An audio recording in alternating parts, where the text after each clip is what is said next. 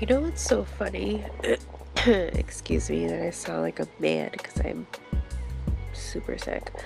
Um, but it's so funny how like we could go our whole lives working like animals and I have like well not a friend anymore cuz we kind of fell out. Um I would say like a few months ago. Um she was like you know, we were really close and um I don't know, she just she got married and her husband is like this CFO of a treatment center. And um long story short, she's like, you know, just too bougie for my liking.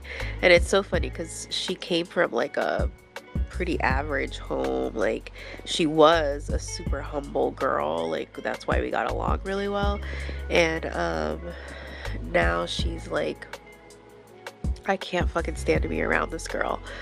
But anyways, I bring that up because it's like so we we work in the same place. She works um, just at a different location than I do. So, well, used to work, and um, she's always bitching and complaining about the stupidest shit. And sometimes I just want to like, I want to look at her and be like, shut the fuck up. Like, there's so many other people in this world that struggle and that have so much real shit going on. And I don't give a fuck about your hair that was cut into layers that you don't like.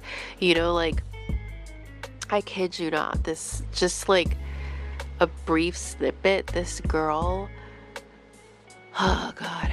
So I would say, like, I don't know, maybe like five or six months ago, her and her husband went to get this. They went to they planned this whole trip to like south africa dubai and they're gonna do a safari and like just all sorts of extravagant crazy shit.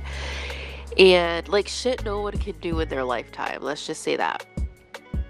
And um she so of course uh, being who she is she went and she got her hair done and she got all this shit done before their trip and they cut her hair, but they cut it in a way that she didn't like, and she fucking lost her shit.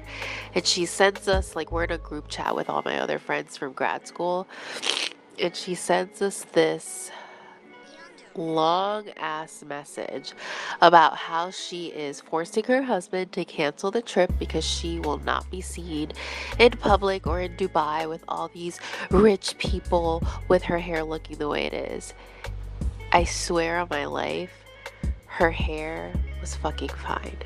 Like, there was nothing, absolutely nothing wrong with it. When she showed us the picture, I was like, the bitch, this looks like the same fucking hairstyle you always have. But whatever, right? So, for whatever reason, this trip was like over a 5,000 or $6,000 trip. She made her husband cancel it because of her fucking hair.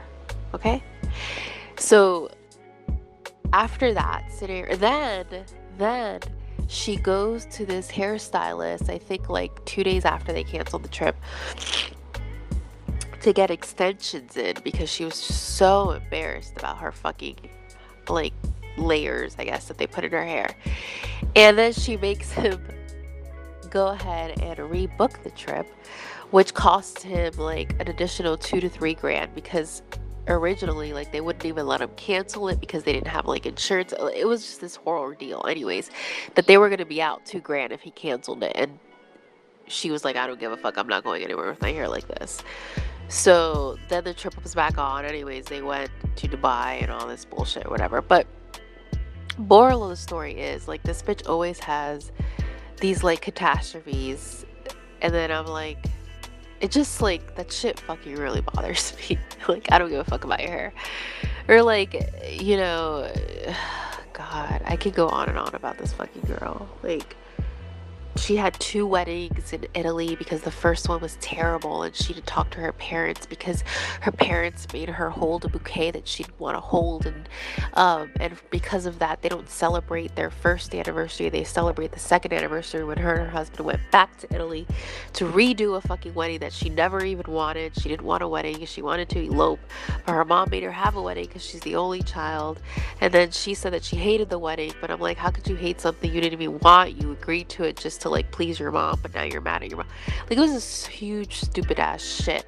So she goes back to Italy to redo this fucking wedding by herself with her husband. And they take these like ridiculous pictures. They repay this blogger photographer that she's obsessed with to fly to Italy to do like it's just crazy shit. It's like who are you, Paris Hilton? Like I don't know. That shit really bothers me and just we're just not the same people so we just i've like cut her off completely um, i just can't be around people like that like that shit really bothers me and she had the audacity after her first wedding she came back and she's like i'm just so traumatized um my wedding went and i'm like this bitch you just had a destination fucking wedding in italy like shut the fuck up like people would never be able to do some shit like that. You go to Italy like every month. Literally, she's there like every other fucking month, I feel like. Like shut up. You know, and she's talking about how she she was researching and how there is like, you know, uh, postpartum like depression on weddings and I wanted to like I went off on her because she knows how like horrible my postpartum depression was with Mia when I had a fucking baby.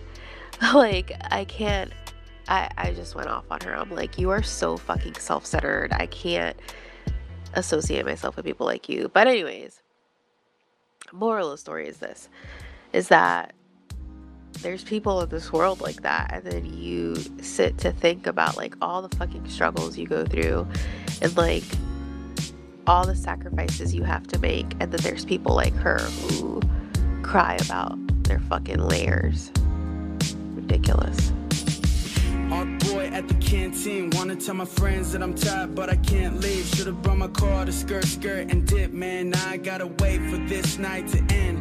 Passing on the drinks, I look, bro, I'm good. I ain't really fond of drinking, I feel fine, I'm good. Nah, big crowds got me stressed out. I'm headed for the back door, looking for a way out. I admit I still get anxious all the time. I admit I still say nothing. Get anxious all the time. I admit I still say nothing.